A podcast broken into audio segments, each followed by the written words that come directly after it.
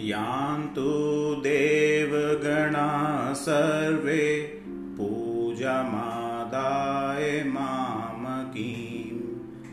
इष्टकामसमृद्धयर्थं पुनरपि पुनरागमनाय च।